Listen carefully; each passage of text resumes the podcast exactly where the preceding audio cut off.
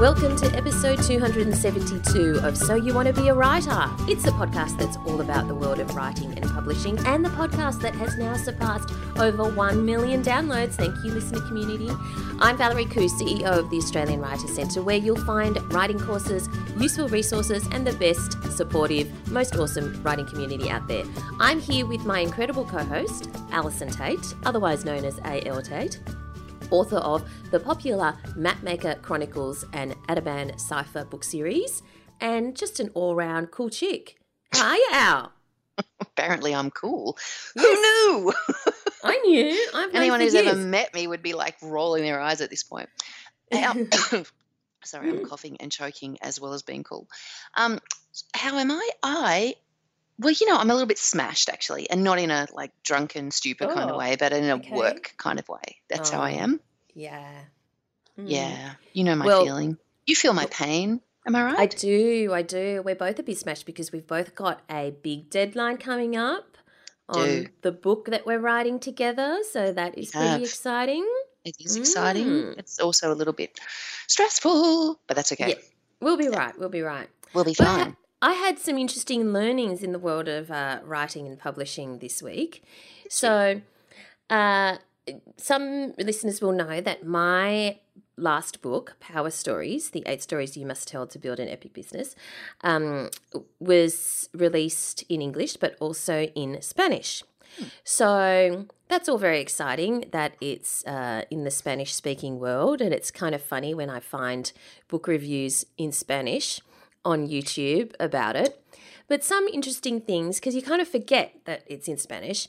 And recently, well, this week I received an email, quite a long one, all in Spanish. And well, I wasn't sure, but I deduced that it was Spanish. And I thought, oh no, someone's sending me spam.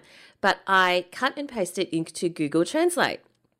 And it was this guy who had all these comments about the book and you know um, appreciation about it and had some questions as well. So that was nice. So i'm going to have to type my answer in, in english and then put it into google translate and hope that it does a decent job but here's the other interesting thing. I've mentioned this before. There's um there's a thing in my book where you can download some uh, templates that will help you in some of the content of the book if you're interested. You know, and I've it's in a password protected section so that only readers of the book can um, access it.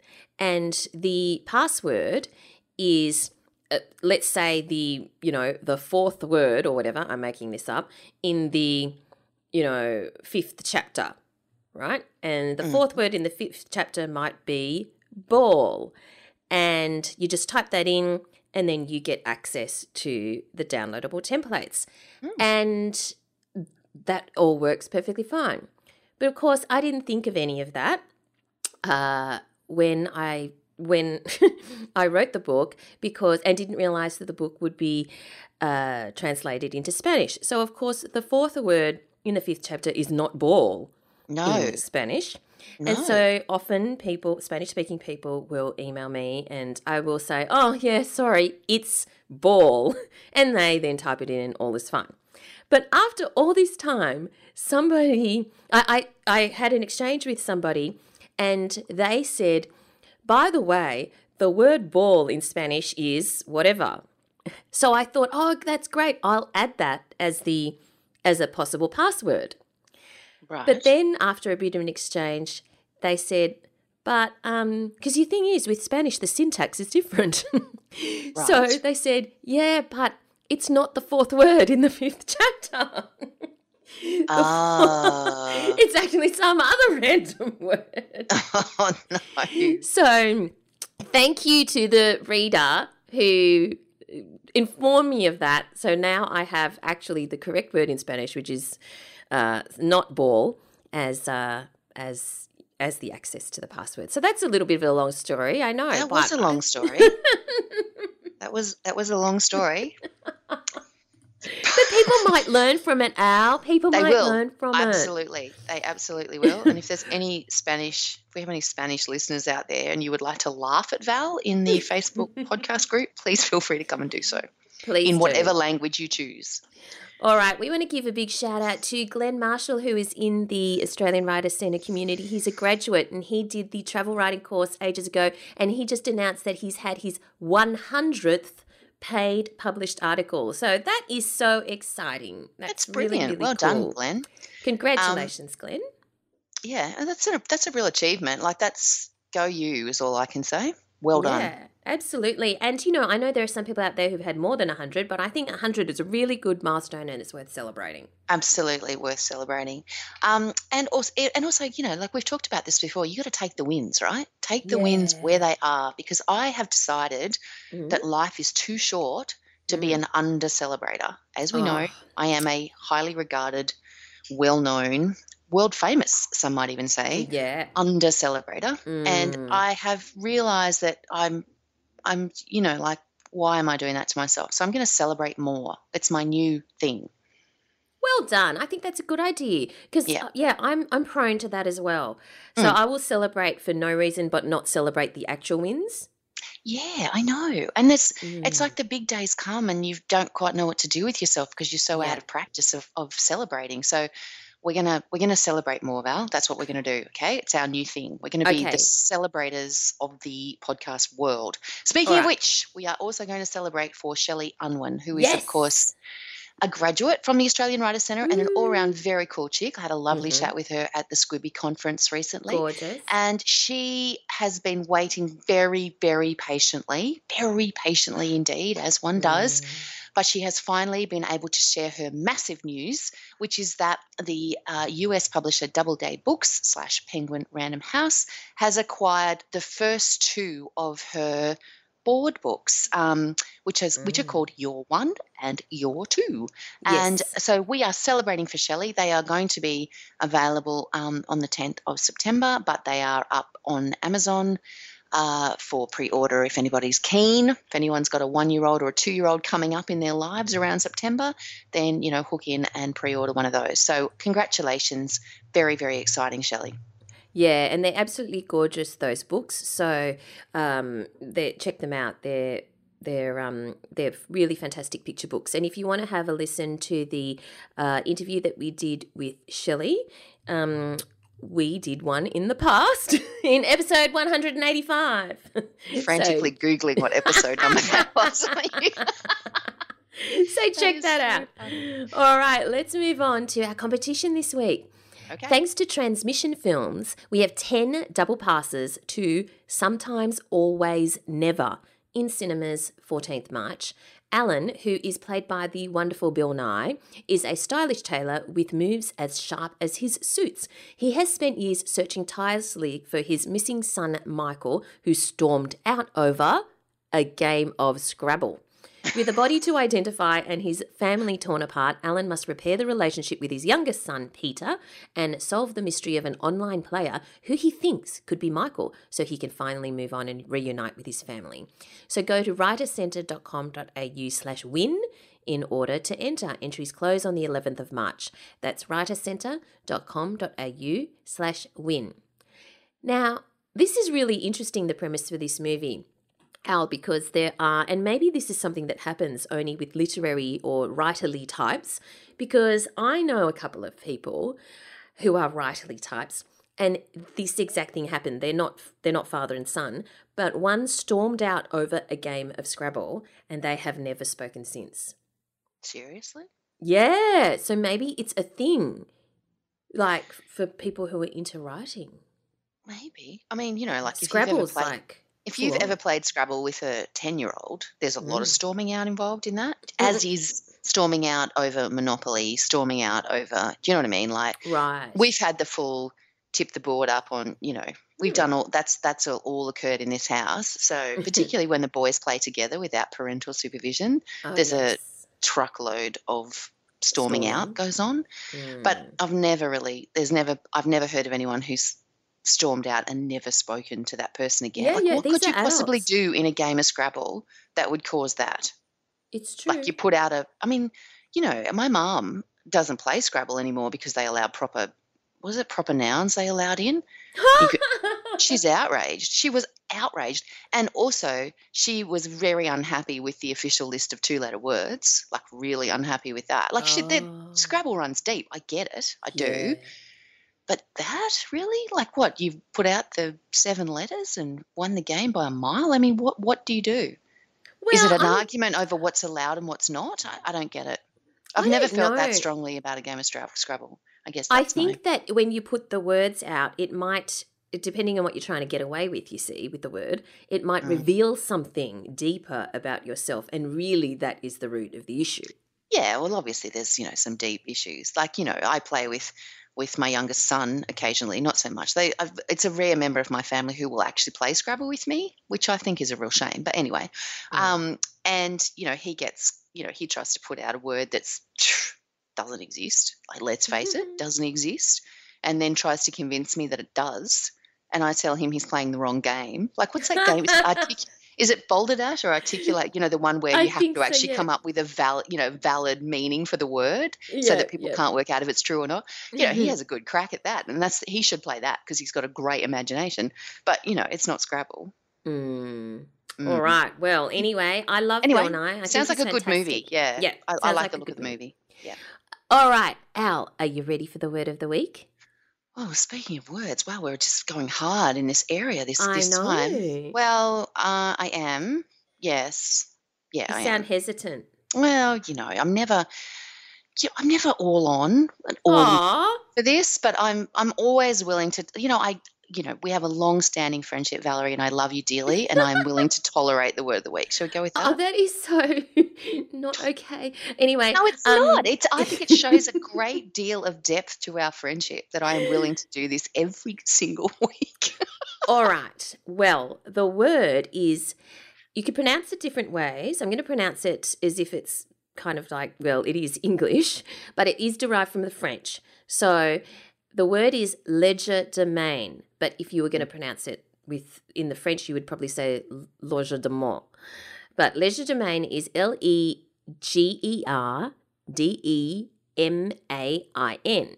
So legerdemain or legerdemain sounds a bit like a cross between a bookkeeping document, you know, a ledger, and a real estate listing site. I know. Oh, Um, but it's not. Oh. But it's not. It Okay. means deception or trickery. Uh huh. So you might say the treasurer of the footy club used legerdemain to siphon funds into his own bank account. Dun, dun, dun. Uh huh. Okay. Cool you probably word, wouldn't, right? though, would you? You'd probably say the treasurer of the footy club embezzled the funds, wouldn't you? Oh, yeah, maybe. But, you know. Anyhow, anywho, Okay, I like that word. Let's move on then to our writer in residence this week, Al. oh, that's me. I'm on. It's you. It's- I'm sorry, I'm okay. Wheeling myself out to centre stage here, bowing in my feather boa. Um, so our interview this week is with the wonderful Bren MacDibble, and this was an absolute cracker. This is really interesting because Bren writes award-winning novels in two different demographics under two different names and manages to maintain two separate um, author identities and as i said like wins prizes for these books. Um, so very very interesting to talk to her about how that all came about why she writes under two names the very different nature of her novels and um, all of the other things because she kind of lives in a bus and it's all highly entertaining. But anyway i hope you enjoy this interview with bren macdibble Bren MacDibble is an Australian author of children's fiction. She also writes YA fiction under the name Cally Black. In 2015, her first ever YA novel, In the Dark Spaces, won the Ampersand Prize and publication with Hardie Grant Egmont, and went on to win the New Zealand Prize for CYA, a Queensland Literary Award, an Aurealis Award, and a host of other awards, including being a CBCA Honour Book for 2018. That same year, her middle grade novel How to Bee, published by Allen and Unwin, won the CBCA Book of the Year for younger readers and a string of other awards. Bren's new middle grade novel, The Dog Runner, is out now with Allen and Unwin. Welcome to the podcast, Bren. Thanks for having me, Allison. Now, you've had an amazing couple of years there with i mean you know like I, i've only just mentioned a few awards but there are so many of them. So let's look at how it all unfolded. Which of your novels did you first start did you start writing first? Uh, in the dark spaces was the one that i started writing first and it was actually a practice novel that i never intended to show anyone. So there That's you go just have fun and practice. Apparently it works. Um, yeah, so it was actually an accident that I sent that along to the Ampersand Prize because I had subsequently written How to Bee, and I got that out to send along to the Ampersand Prize because that's for middle grade and for young adult, and it was too short. It didn't meet the criteria, so I'm like, oh, well, I didn't realise how short it was. So I thought, well, I'm not going to be daunted. I'll send something else along. So I looked in my um, pile and I thought, oh, I really like this one, but I, you know, it's too weird, it's too out there, but I'll send it along anyway. So I sent along in the dark spaces um, to Hardie Grant Egmont's Ampersand Prize, which is a first novel prize. And then I turned around and took How to Bee and I put it in um, Allen and Unwin's Friday Pitch. So what on the same so, day, basically? You've, you've on the same on the day, same basically. Day. I sent them both off. Okay. Uh, and, and, were they the only two that you've had written at that stage? Like, was when you st- when did you start writing in the dark spaces? Like, how many was that the first novel you'd ever written? No, no, that's probably about my sixth or seventh novel. I'm a very slow learner, Allison. so you so you had done sort of six practice novels up to the point of yes. writing in the dark spaces. Okay, oh, that's yes, I've got I've got this massive practice novel that I wrote, um, and it's something. It's almost two hundred thousand words for young adults. it wow. could be four novels, I think. wow. So, so, you know, I did a lot of practice. Are those um, practice novels was, something that you would ever drag out and have another look at? Now that you're out there? Um, yeah, yeah. The plot, the plots of them, um, I think, are quite good. But I've learnt so much about voice and pacing and um, uh, just writing with a bit more heart and honesty and, and yeah, not being didactic, that mm. kind of thing that you know new writers often stumble over. Um, I've learnt so much about that, and um, I would really like to rewrite them maybe at some stage using those plots. So I've got a lot of fodder to drag out and have a look at if I wanted to go back that way. So practice novels are never wasted, is what you're saying? They're never wasted. I mean, you've got to learn to write on something, don't you? That's um, exactly right.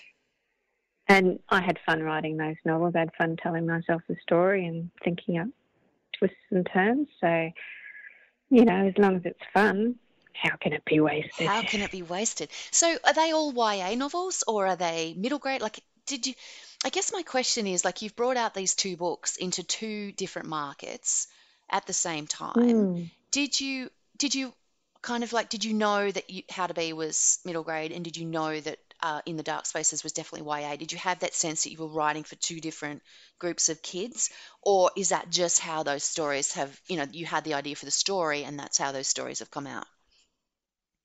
Um, yeah, they're both very intensive. So Peony and How to Bee is only nine years old, and um, in in the t- Tamara in the Dark Spaces is fifteen. So I knew from the outset that I was writing for the peers of the character. Mm. Um, and I was writing from the perspective of a nine-year-old and the perspective of a fifteen-year-old, and hoping that you know that would appeal to same-age readers.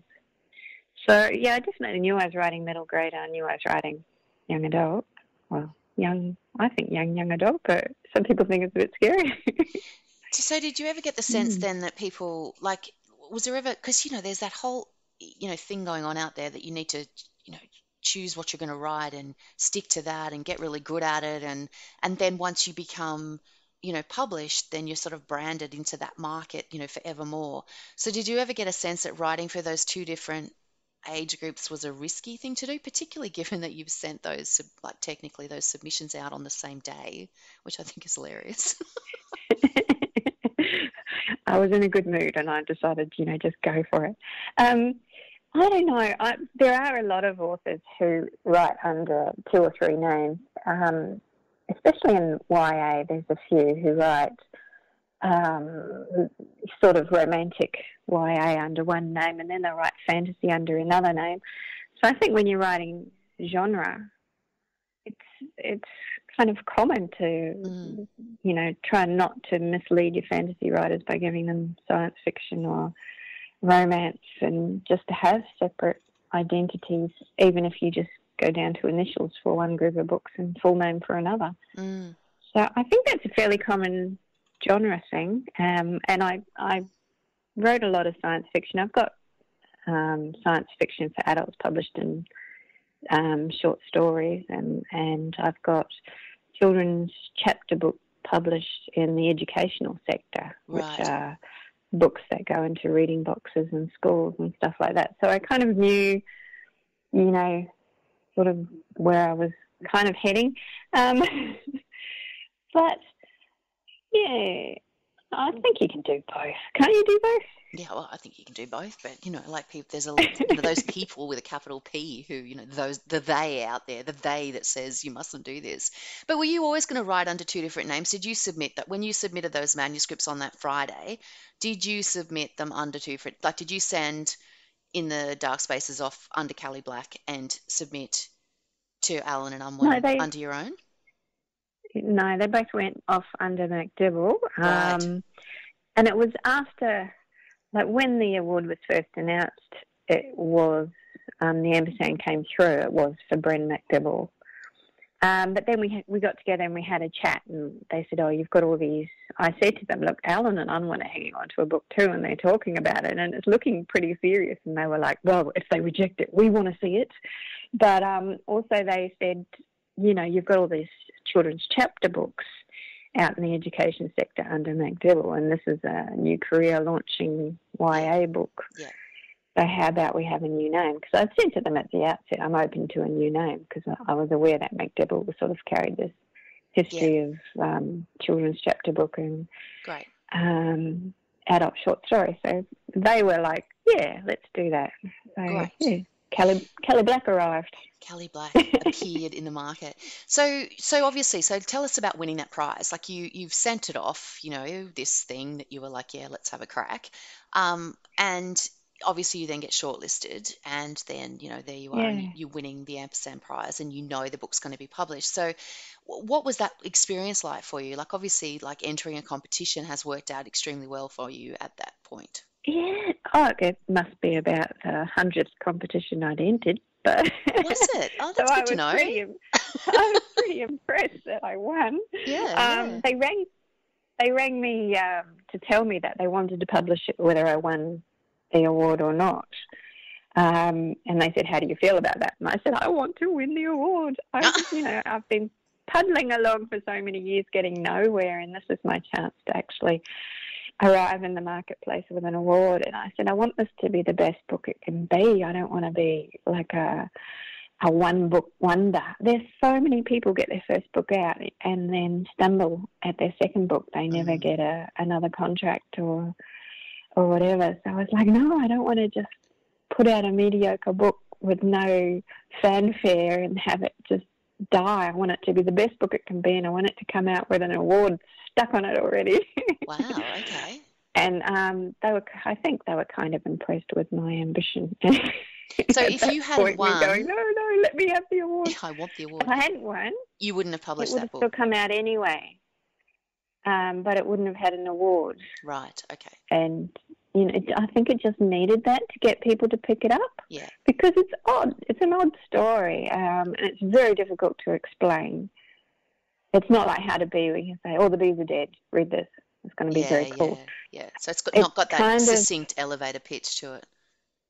No, it ha- it's it's not simple to explain, which has given the marketing a bit of a, a bit of difficulty. So they, you know, a they call it a what do they call it? A thriller, a kidnap thriller when it's actually science fiction as well. But if you start talking about science fiction elements, you just it's so much to absorb because it's quite a complicated story. Yeah, So it's it's quite difficult to pitch, and it's told in a um, contemporary style, but it's set in the future, so it's kind of well, I don't know. Is it a contemporary style? Yeah, well, bit of a futuristic know. style. Yeah, or an intensive viewpoint like a regular YA is normally. Yeah, okay. So. So, what about how to bee then? Like, what was the path to publication for that one? You sent it to the Friday pitch. What happened next? I sent it. I sent it to the Friday pitch, um, and they said, "Oh, we love it, but can you see it's not even a chapter book? It's too short." And I went, "Oh yeah." How many words? I've got an idea. How many words was it at that point? I think it was only about twelve thousand words when I sent it off. Oh. So that was short. Yeah, it was really short. Yeah. I was just uh, I was just in a crazy day where I just sent anything off that day. um, apparently that works. Uh, so I said, "Oh, don't worry. I've been thinking about it, and I have a really great idea for the middle." So they said, "Oh, can you send it back when you put a middle in it?" So I did. I put I put the whole Esmeralda um, going to the city bit in the middle and sent it back, and they were like, "Yeah, we like it." Wow, that's so amazing. That was, so, how many words did you add to it? Oh, look, I had another ten thousand words. Okay. Like, wow. Okay. So it was basically half a book that I'd sent off, and and and you put the rest in. Got to put the rest in and sent it off. Yeah. So so how long um, did that yeah, process so, take? Um, getting it to Allen and Unwin, uh, getting it back to Allen and um, probably took, oh, I don't know, another four or five months. Right. Uh, um, yeah, and by then, you know, in the dark spaces, they've been contracted and won the award and how to bee got a contract immediately when they saw the middle, and um, then how to bee needed only a little bit of rewriting, and in the dark spaces needed tons. So in the dark spaces took another year of rewriting. So, so how to bee year, just kind of. What year did they come out? Tell me what, what were the publication dates? For, so you've sent them off for submission technically on the same day. What were the publication dates for those two books? Uh, How to Bee came out in May and In the Dark Spaces in July. Wow. So you've gone 2017. Yeah. So you've gone from so, no books in the sort of in that sort of you know general trade space to having two within yeah. a couple of months. Was that a strange thing for you? Like you've got two books coming out under two different names within a couple of months of each other. Like yeah. how was how did I'd... you manage that? How did you well, manage I thought that, I'd hit it. I thought I'd hit it big, but of course they kind of entered the market quietly and without much aplomb. There was a bit of aplomb for the um, Ampersand Prize, but not much. So that was kind of like, oh, don't you people realise I've hit it big? no.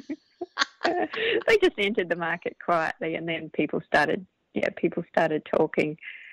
Um, yeah, the pre-readers had started reading and, and talking about how to bee and talking it up and yeah, they they suddenly just started to take off, and um, it was really good having an Allen and Unwin publishing team and a Hardie Grant Egmont publishing team hooking up radio interviews and all sorts of things. I'd never done that before, so I felt a little bit special. Yeah, really. so that was good. But um, during the rewrite, the house had burnt down, so I was kind of just like clinging to my books, going, "I need success. My life is a disaster." So, so just to clarify, it was a really weird time. Just to clarify, your house had burnt down. So you're in the editing process for two books, and your house burnt down. Yes, my house burnt down. Wow. Um, okay. Yes. so I was like. Um, in the dark spaces, going back and forth and back and forth and back and forth, and um, how to bee didn't go back and forth so often, but every now and then I'd have to stop throwing burnt objects into skips and read, read through a manuscript and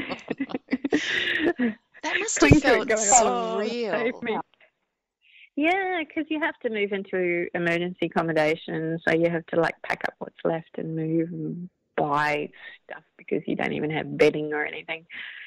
And then you have to well, then we started rebuilding the house, and that was a nightmare as well. So yeah, there were several like real life nightmares going on. Okay. Um, so it was very nice to disappear into the world of my own books and work on that. And they were, yeah, they were coming along surprisingly well. I felt like I really knew what I was doing back then. Mm. The publisher would say, "Do this," and I'd take it and I'd run with it and wow. come up with something that they thought was good. So so you were yeah, editing them. I don't feel like that anymore. Funny how that works. So you were editing them at the same time. When you were actually writing the manuscripts, you, did you write them separate? Like you weren't write, working on two manuscripts at the same time, were you? They were one after the other. No. Yeah. Okay. They were one after the other. And what is your mm. process mm. for writing? Is it I've got this random idea about all the bees dying, I'm going to start writing a book, or is it you know more you have more of a planned sort of approach than that? Yeah, how to how to bee. Um, I just been waiting for that idea um, to write a story set on a farm because I grew up on farms, so I just wanted to like write what I knew. And uh, when I when I saw the bees in in China and the people crawling through the trees in the Huffington Post article about hand pollination, um, I thought that's you know, that's what my kid does in future Australia. Mm. She she's on a farm and she does that, and that just kind of all fell into place.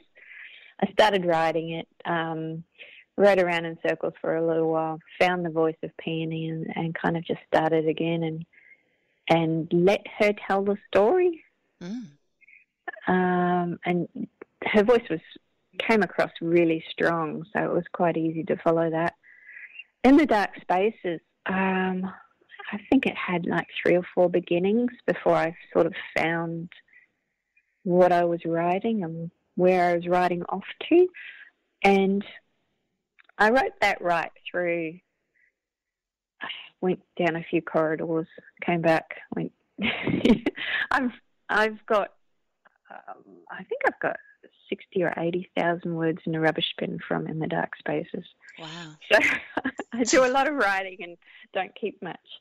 Um, but yeah, when I first wrote it, it kind of lacked heart. It didn't have enough heart. So it wasn't until I added the Gub character and gave Tamara more to live for that it started to come together. Mm. And that was a that was a suggestion by Hardie Grant Egmont after they read it. They said, We love it but you know, her life is so dismal and everything bad's happening to her. What's she living for? I'm like, mm, okay. yeah, we've got to give her some, you know, higher purpose, some family, some love. Yeah, so I came back and put her in charge of Gub and, and then wrote him into it. So yeah, okay. and then I had a book. Yeah. All right. So now you've got The Dog Runner, which is a new Bren MacDibble novel, um, and yeah. it's a middle grade novel. It's actually being reviewed as upper middle grade, which I think is interesting. But uh, tell mm. us a hmm. bit about the book. Yeah, this this one is basically during a famine. Uh, a girl and her brother try to get out of Melbourne City and head north to her brother's mother's farm. Um, and their their sport when there was food was dog mushing. So they have um, three big malamutes and a dog mushing cart, which they use to get out of the city. But the famine in this one I've caused by having a fungus wipe out all grasses, which mm. is a mm. much bigger disaster than wiping out all bees. Mm. Because uh, most of the modern food chain relies on grass or grass-based products. Mm um, meat and dairy and sugar and um, it all comes from grass. Rice is a grass, corn is a grass, so bananas are a grass. So it all comes from grass. So it's um, it was quite devastating. Uh, and I've said it in the middle of the famine, which is a little bit scarier than how to bee, which is 30 years past a famine when everything's resettled. So right. I think it's more it's more gentle um, how to bee than uh, the dog runner because the dog runner is kind of like the city's falling to bits. We've got to get out. And mum and dad, uh, mum's off trying to get the power grid going, and that's obviously failing. So dad's gone to get her, but they, neither of them come back. So the kids set out on their own. Ah. So, where did the idea? I mean, you mentioned that How to Bee came from seeing the article about you know hand pollination in China. Where mm. did the idea for this one come from? Um, look, I go to a lot of science fiction conventions, and Death of Grass is a old 1940s novel set in England, which is absolutely horrific. Oh. Um, right. don't read it. Don't read it. Okay. don't read it. Don't read it. It's it's terrible. It's like oh, the women folk are all complaining about being raped and blah blah, and it's just awful. um, so uh, that is a it's a theme that they talk about at science fiction conventions. What would be the worst famine? And it's always fungus, grass fungus because there is actually a fungus that tends to mutate every ten years and get out of control. And last time was 1999 in Uganda. Um, it's called UG 99, and that got out of control, and they basically burn everything to try and kill it.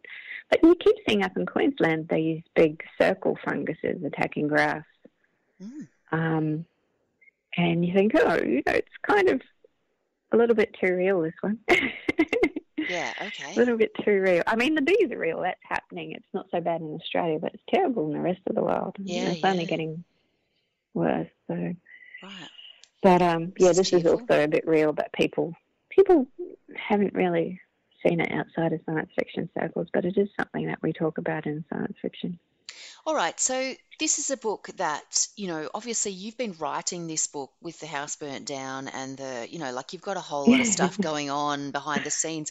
How how did you manage to do this? Like how did you manage to do to write a whole nother book about such a post-apocalyptic or middle apocalyptic kind of subject while you've got all of that other stuff going on you know in your actual life so, so actually i wrote this one when we were rebuilding the house and then putting the house on the market and then selling the house and moving into a bus right so as one does and as one does so what also happened was i put in for that Neilma Sidney travel grant which is um, a grant organised by the Mouth um, Myer Foundation and um, Vic Ritis, I think it is. Um, let me just check that. I don't want to say that wrong. It's a. Hmm. You're looking up the name of your own grant. I love it. It's the it's, it's the Neilma Sidney Literary Travel Grant from the Myer Foundation and Writers Victoria. There you okay, go. Cool. Um, and I put in for that, and I didn't think I'd get it because I kind of thought, oh, I never get grants. I won't spend too long on this. I'll just choose a pile of things that I want to do to research the dog runner and put the grant in. So I did that really quite quickly. And they gave me the money, so then I had to turn around and do all these things that I said I was going to do as I'm trying to sell the house and move into a bus. But um, wow. and write the dog runner. Right. So I ended up traveling all over Victoria. Um, researching elements of the dog runner, which is also quite helpful because you know that keeps the story fresh in your mind. But you you go and see how mushrooms grow in in tunnels, or go out to the grasslands and talk to people about regenerating grasslands, and all these little ideas and images and um, visuality would come to you. So you'd run back to the dog runner and write them all down, and it was quite a good way to do to go. I learned so much that I, you know, I thought I knew a bit about grass growing up on farms and things like that, but I, have learned so much more. So I was really pleased I got to do the, the travel grant and have a look at go out and have a look at things and walk a few railway trails, which is what Ella and Emery used to get out of Melbourne. They use old railway trails and things wow. like that. Fantastic. Yeah, it's, it's very good. But yeah. Did you know I, from I this? Sorry. Continue. I was just going to say, I think writing keeps me sane when everything's going mad around me. yeah, it, it's an escapism, isn't it? it really is. Um, how did you know that the dog runner was a Bren story and not a Cally story? Like in the um, idea, because the idea could potentially have gone either way. Like given that you set it no, right in the middle of the apocalypse. I wanted to follow on from How to Bee, and I wanted another character the same age. Um, so I knew I knew out the outset it was going to be a children's story. Mm. Young adult stories I think they're kind of different to children's stories. Children's stories can be, you know, wild adventures and stuff like that. But young adult stories, they're people who are trying to figure out who they are.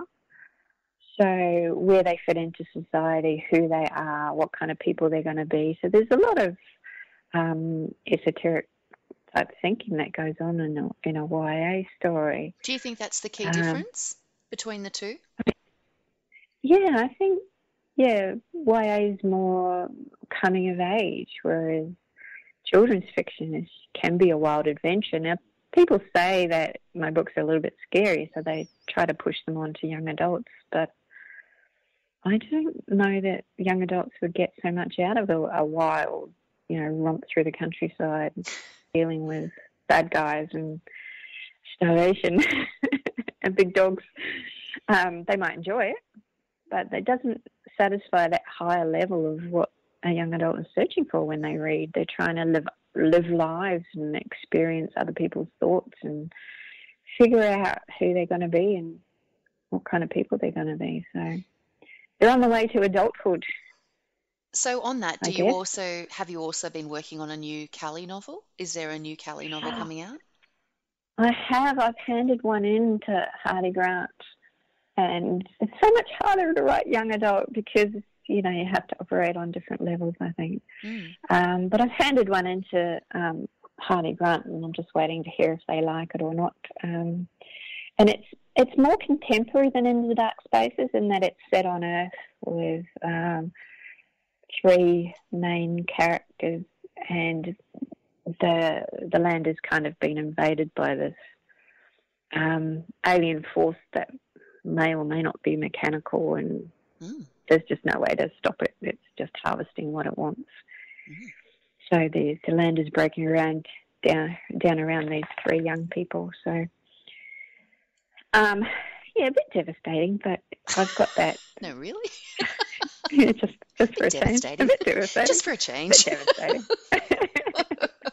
to being two on bits, but don't worry about that. oh, that's hilarious. but um, yeah, I've got these three young characters who are bouncing off each other, and they've all got you know different problems and different ways of thinking. So. Uh, yeah, I don't know. You're finding the fun in it where you can. Like it. All right. So you're yeah. now in the position of managing two different author brands out there in the marketplace, and you have including like two different websites, a whole bunch of different social media um, channels, etc.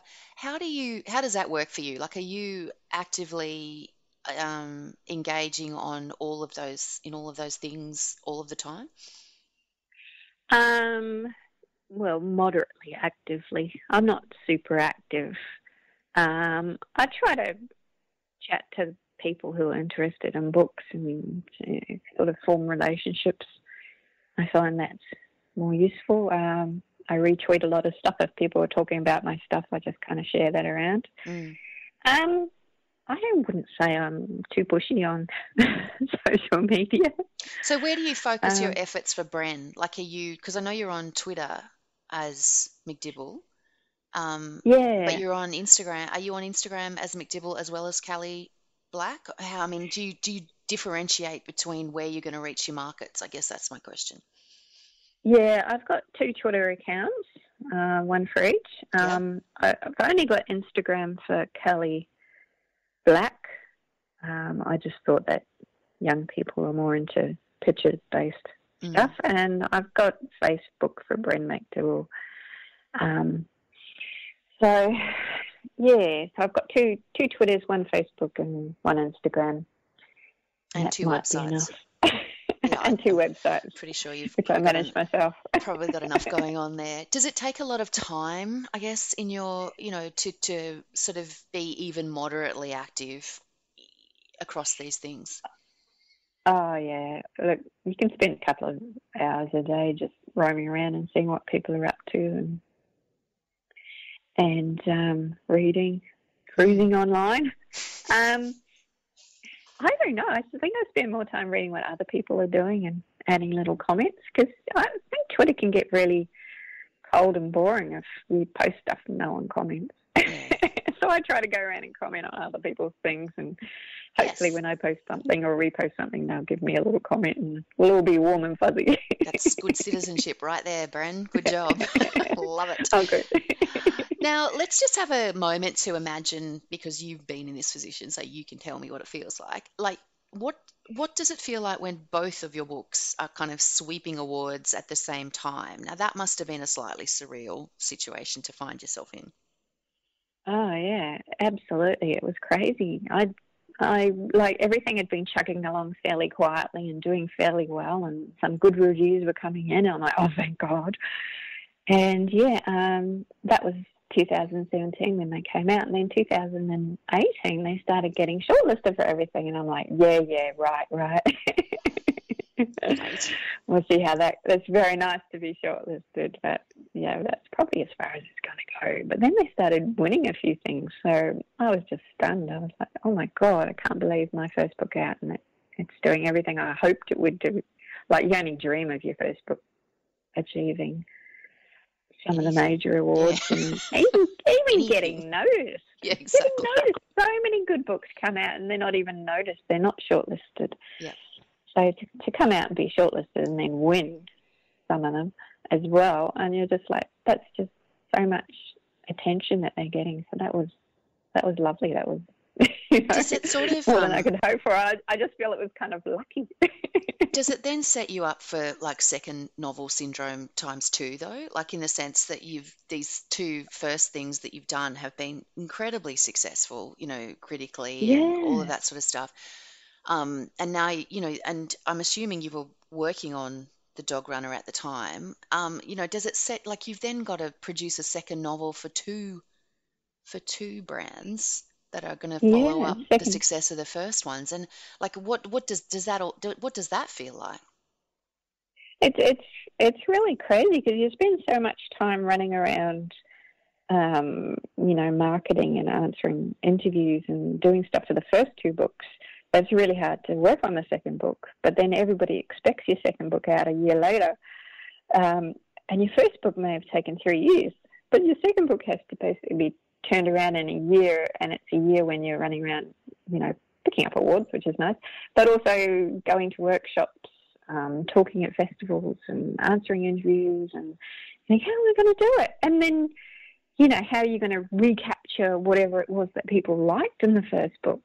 Because um, so many, yeah, so many authors get one book out and then stumble over their second book, and mm. you can mm. see why. Because, mm. yeah, so I was absolutely devastated to find out that I didn't know how to write. Um, when I started writing my second book, and I'm like, oh, it's a completely different character to Peony, and I'm like, oh, it has to be different. She starts off, she's not bold and out there. It's not so far in the future. It's more contemporary. So I wanted a more relatable character um, rather than somebody, you know, Peony's amazing and brave and inspirational, but I wanted someone that kids could say, "Ah, oh, that's me. I'm a little bit scared of this world around me that's fallen to bits." So it was very, very difficult to write. Much more difficult than the first one. Um, but you got there in less time. In yeah, less time. but I got there. Mm. Yeah. I think the deadline so aspect of it there. is actually one of the more difficult things that many first time authors find to manage is the sense that you have all of that time to get your first book right, to get that first mm. deal, and then you have to produce a second book to a deadline. And I think that that's the pressure of that is, I think, often what comes with um, the second novel thing. And I'm thinking of you with all of that success around those first ones, and then having to create a second book under those circumstances, you know, or a third book would be would be very difficult. two, first books, two second books. I know. I just it's just like everything is echoing for me. Um, all right. Yeah. Well, um, thank you so much for your time today. I think that that's uh, you've you've given us some brilliant insights there into a whole range of different things. And now I'm going to hit you with our last question, which of course is, what are your top three tips for writers, Bren slash Cally? Oh, read widely. Um, like it's pretty obvious to say that if you want to write science fiction or fantasy, you read science fiction or fantasy, but don't stop just reading science fiction and fantasy. Read, you know, contemporary as well and read lots of different voices and, um, you know, figure out how people are doing what they do when you love something. Um, so, read widely is my first tip. My second tip is write to have fun. Have fun when you're writing and try to surprise yourself. And people who plan out plots may, you know, find themselves leaving that plan. But yeah, write to surprise yourself. Stop every now and then and go, oh, what if something really cool happened at the end of this chapter? And what could it be? And and yeah, just try to do that every chapter. every chapter, no um, pressure. yeah. Well, you know, some people are doing it every chapter, and you do kind of have to be, um, if you want to get published, you do actually have to be better than what's already out there, I think, mm. to some degree, or new, or unusual, or different. Because why not just keep publishing the same old people that are already published? It's not like we have a shortage on um, writers out there. No. Um, and your third tip? Three. Three. Um, yeah, pick apart, pick apart the things you love and look for techniques. Um, follow those authors and read everything that they write about how they write and how they think they're achieving what they want to achieve. Then go back and pick apart their work again because you can learn a lot by just, you know, sort of stalking the authors you love and picking apart their techniques. Stalk. This authors. is how I learned to write. I like it. I like it a lot. All right. Well, thank you so much for your time today, Bren. It's been absolutely ple- uh, an absolute pleasure talking to you. Now, if you would like to have a look at Bren's two different websites, uh, you can go to calantheblack.com, which is C A L A N T H E B L A C K.com, or macdibble.com or and macdibble.com, M-A-C-D-I-B-B-L-E.com. So go and have a look because it's a really interesting exercise in how to manage two different author brands in one handy spot. Um, thank you very much and best of luck with the Dog Runner. I hope it also wins all of the awards for you. Oh, thank you, Allison. That'd be wonderful if it did. This podcast is brought to you by the Australian Writers Centre, a world leader in writing courses. If you'd like to write fiction for kids and teens, our five week online course, How to Write for Children and Young Adults, will help you get there faster. Find your voice, create characters, dialogue, and plots to fit your age group, and write compelling stories that young readers will love, all in a couple of hours a week. You'll also enjoy the convenience of learning from anywhere and get your very own tutor providing personal feedback on your writing. Find out more at writerscentre.com.au slash children's author.